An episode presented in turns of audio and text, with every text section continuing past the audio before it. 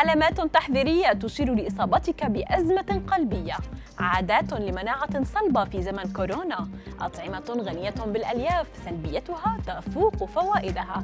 أبرز أخبار الساعات الأربع والعشرين الماضية في دقيقتين على العربية بودكاست. النوبة القلبية هي أحد الأسباب الرئيسية للوفاة، في حين أنه لا يوجد تحديد متى ستحدث نوبة قلبية بالضبط، فإن بعض أجزاء جسمك يمكن أن تشير إلى نوبة قلبية وشيكة.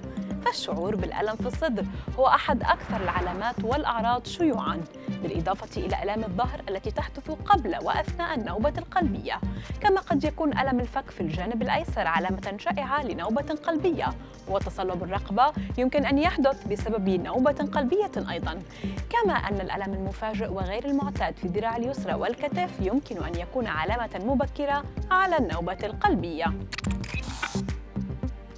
مع تزايد الاهتمام بتعزيز جهاز المناعة في الوقت الحالي، يتم البحث عن المزيد من الطرق للحفاظ على صحة البدن من الداخل إلى الخارج، وهناك بعض عادات الرعاية الذاتية أو العناية بالنفس التي يمكن القيام بها يومياً لتعزيز المناعة وتحسين الصحة بصفة عامة، منها ممارسة الرياضة بانتظام، التريض والتنزه، محادثة الأصدقاء، قسط كاف من النوم، التأمل، نظام غذائي متوازن. ينسب الفضل للأطعمة الغنية بالألياف في تحسين التغذية والحفاظ على الطاقة والمساعدة في إنقاص الوزن، لكن اتضح أن بعضها يمكن أن يكون لها خصائص سلبية وآثار جانبية تتخطى فوائدها.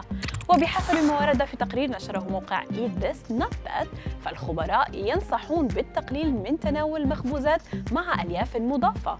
والشوفان سريع الطهي فهو يحتوي على مؤشر نسبة السكر في الدم أعلى، مما يعني أنه يتسبب في ارتفاع نسبة السكر في الدم بسرعة. الخبز الأسمر، عصير فاكهة غني بالألياف، حساء الخضار بالكريمة، الفشار والمكرونة.